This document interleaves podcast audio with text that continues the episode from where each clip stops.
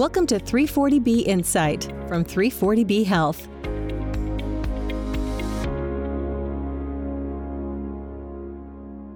Hello from Washington, D.C., and welcome back to 340B Insight, the podcast about the 340B drug pricing program.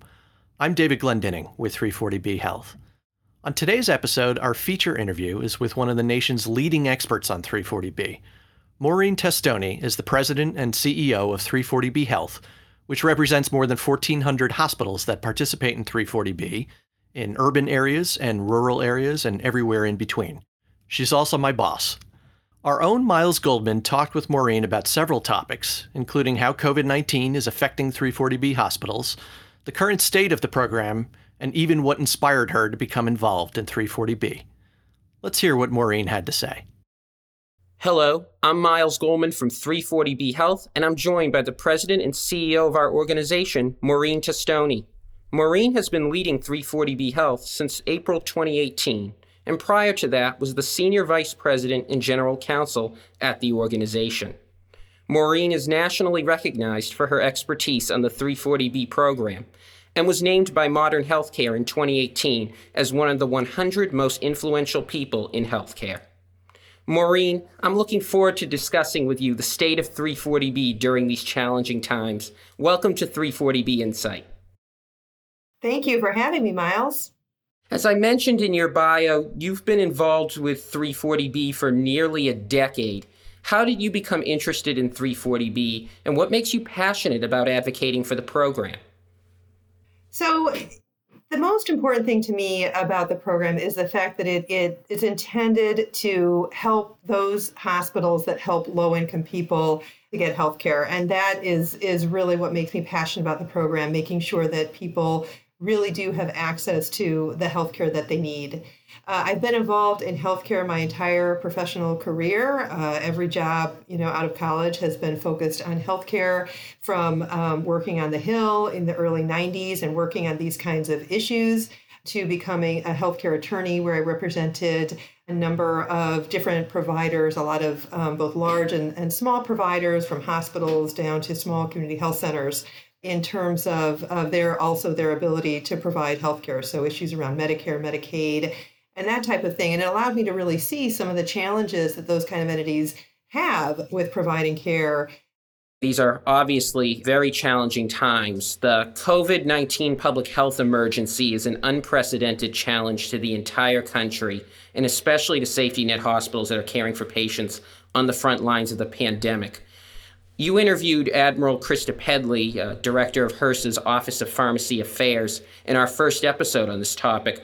What is your analysis of the actions HRSA has taken so far to provide flexibility to 340B providers?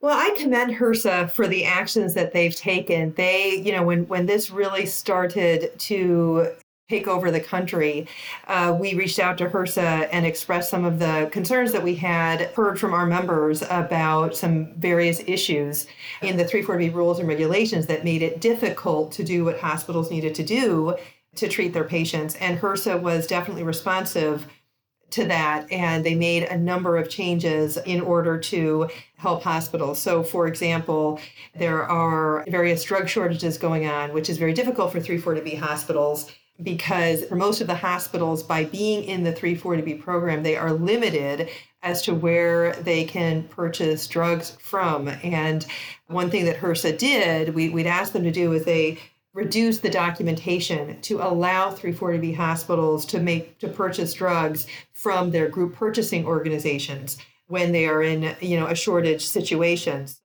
There are also issues you know hospitals have had to really change the way that they deliver care. They've had to do things like move their clinics some of their outpatient clinics to a different site and so one thing that HRSA has allowed hospitals to do is to, you know, register those locations more quickly. They have also made it clear that telehealth is something that 340B hospitals can absolutely do and use 340B for drugs that are prescribed as a result of those visits.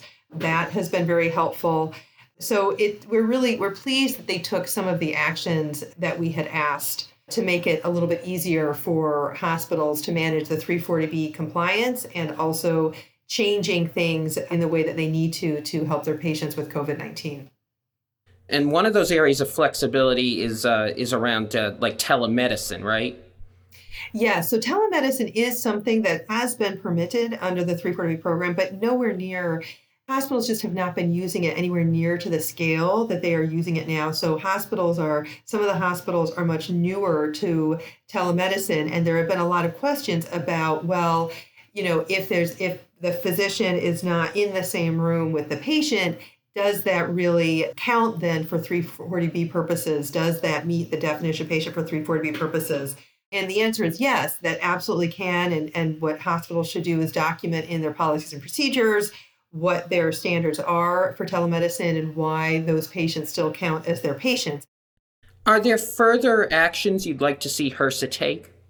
There are actions I would like to see taken, and I think there's maybe a difference of uh, opinion between 340B Health and HRSA on things such as the interpretation of the GPO prohibition for example, the GPO prohibition is in the statute that it says if for, for many of the hospitals in the, in the 340B program, if they want to participate in 340B, they cannot use their, their group purchasing organization for outpatient drugs. Our legal interpretation of that is that it can't be you know, a regular thing that you do all the time. We would like them to, to see them take a more open position, at least through this pandemic. They have you know, waived um, a lot of the documentation but that still puts hospitals in a position of having to buy drugs that they can't get at 340B uh, at a much more expensive price than they would otherwise be able to purchase through their, their GPO, which offers them a discount. Another thing uh, I would like to see is for new clinics that are being opened, if it's a brand new clinic that has not yet been on the on the, the hospital's cost report, there are limits in under current rules for how hospitals, whether hospitals can actually use 340B in those locations. Now, I do believe that HRSA is offering more flexibility on that if it's set out in your policies and procedures, but we would love to see more explicit recognition of, of that situation so that hospitals aren't kind of wondering exactly what HRSA's take would be if they were audited. We've been hearing a little bit about an issue around maybe eligibility for DSH hospitals specifically. Can you can you speak a little bit to that? Sure. So the issue with with DSH hospitals in order to be part of the program, you have to be seeing a lot of Medicaid or low income Medicare patients. What hospitals are having to do with all of their care is postpone anything that is not an emergency. And what that does is it can have an impact on the percentage of Medicaid or low income Medicare patients that they are seeing. And it's affected their payer mix in a way that makes them very concerned about whether they will continue to qualify for 340B. And that's a big risk because if you get if you don't qualify and you are, aren't in the program, you have to wait a whole year before you are able to try to apply to get into the program again. So that would mean a whole year of not getting uh, 340B discounts for these hospitals, which for many of them that are already in the red or, or just barely in the black and are, are doing providing a lot of care to a lot of charity care, they that's something that could be really devastating for them. Can you talk about how we've been working to support our members during the pandemic? We, we contacted HRSA. We worked with HRSA to um, achieve some of the flexibilities for hospitals that I discussed earlier. We've also reached out to the Secretary of HHS and also asked for various flexibilities. We are also working with Congress to address some key issues like this DSH percentage issue and other eligibility concerns in order to see if we can get legislation that would waive that eligibility requirement, basically put a pause on it for the period during which the hospital is operating during the pandemic. And we also have a number of resources that we have developed for our members on this. So we have a resource center on the 340B Health website that is dedicated to COVID 19 issues. Many of them are 340B specific, some of them are hospital specific, but maybe not even necessarily 340B specific. The government and HHS has done a number of things to waive um, different regulations and other requirements for hospitals, and we are including that information up on our website as well. And as important as COVID 19 is, and that is where we know our, our members are, are you know, spending a lot of their focus right now. There, there are uh, some other issues taking place in, in 340B as well. What are the top issues that we should be keeping an eye on? One thing that happened very, you know, recently and that was disappointing was that CMS uh, released a survey for most 340B hospitals. It does not apply to critical access hospitals, but all other hospitals were asked to complete a survey on what their cost is of acquiring 340B drugs. And this is a survey that that really relates to something that CMS has been working on for the past couple of years, which is they would really like Medicare to pay less to 340B hospitals. And they started implementing uh, reductions in payment um, a couple of years ago. Hospital organizations and hospitals sued CMS, and they have won twice in court in the lower court, and now it is at the appellate court where it's been argued, and we're just waiting for a result. So uh, there is a chance that that CMS could lose that lawsuit. That lawsuit uh, much of it is based on the fact that when CMS cut the payments to hospitals, they did not follow the right procedures. So CMS seems now to be saying, okay, we're going to try to follow some of the requirements that the law requires that we do. One of which is to really try to come up with an accurate estimate of what the the cost would be to a 340B hospital before we try to set prices. Now, CMS had made clear, though, that they're not just trying, it doesn't seem like they're just trying to get the costs. It seems that they really want to establish a payment level at those costs or very close to those costs. We and other organizations had asked CMS to postpone issuing this survey during this COVID 19 pandemic because it is just so burdensome. There are literally thousands of pieces of information that hospitals would have to review in order to be able to, to really complete the survey. They are giving an option to hospitals to be able to do a quick survey uh, instead, where you just basically press a button but as part of that you're agreeing to to certain things that i think many hospitals have told us they are not uh, comfortable with agreeing to.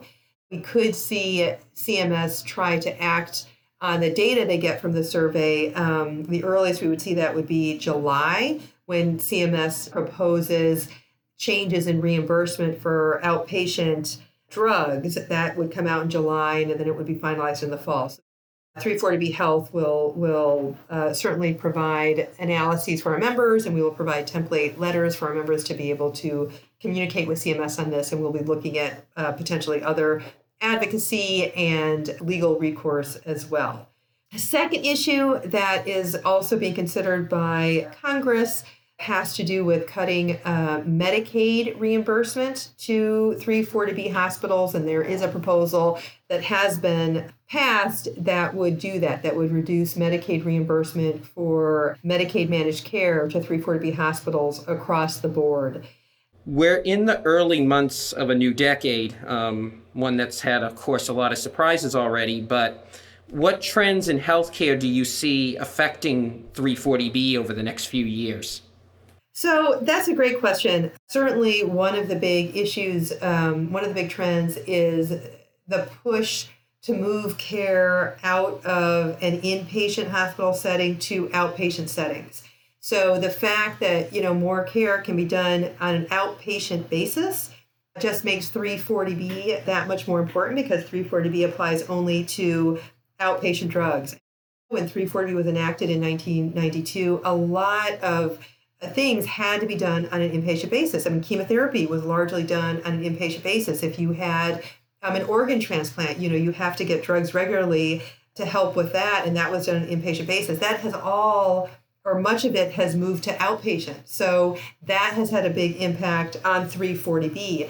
Also, as we are moving away, another trend that we're seeing is drugs sometimes taking the place of invasive procedures. So again, done on an outpatient basis. And one thing with a lot of these drugs that we're seeing is they're coming out at a really high price. I mean, these they're the drugs, they're miracle drugs. They can do things that, you know, we wouldn't have thought things the way things could be done, you know, 50 years ago, but they're they're just just so so expensive. Those are some of the trends that I that I see playing a role around 340B in the in the coming decade. Well, it'll certainly be interesting to see uh, to see how those evolve over time. I wanted to end today with uh, with a more personal question. What might 340B Health members be surprised to know about you? 340B Health members might be surprised to know that I am fluent in Spanish, that I used to live in Argentina. My father was from Argentina. He came over here as, uh, as an adult, where he met my mother, who also came to this country as an adult from Northern Ireland. So I am first generation, and I uh, went to middle school in Argentina and still have a lot of family over there Maureen, thank you so much for taking the time to speak with us today.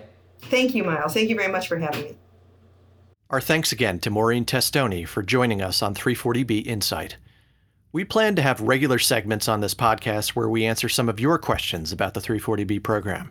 You can email us at podcast at 340bhealth.org. Again, that's podcast at 340bhealth.org. And if you have a topic you'd like us to cover on a future episode, please email us as well. If you missed our first episode of 340B Insight, Maureen Testoni spoke with Admiral Krista Pedley, the director of the Health Resources and Services Administration's Office of Pharmacy Affairs, which oversees the 340B program. Be sure to check that out in your feed or on our website. We'll be back in just a couple of weeks with our next episode. Thanks for listening and be well.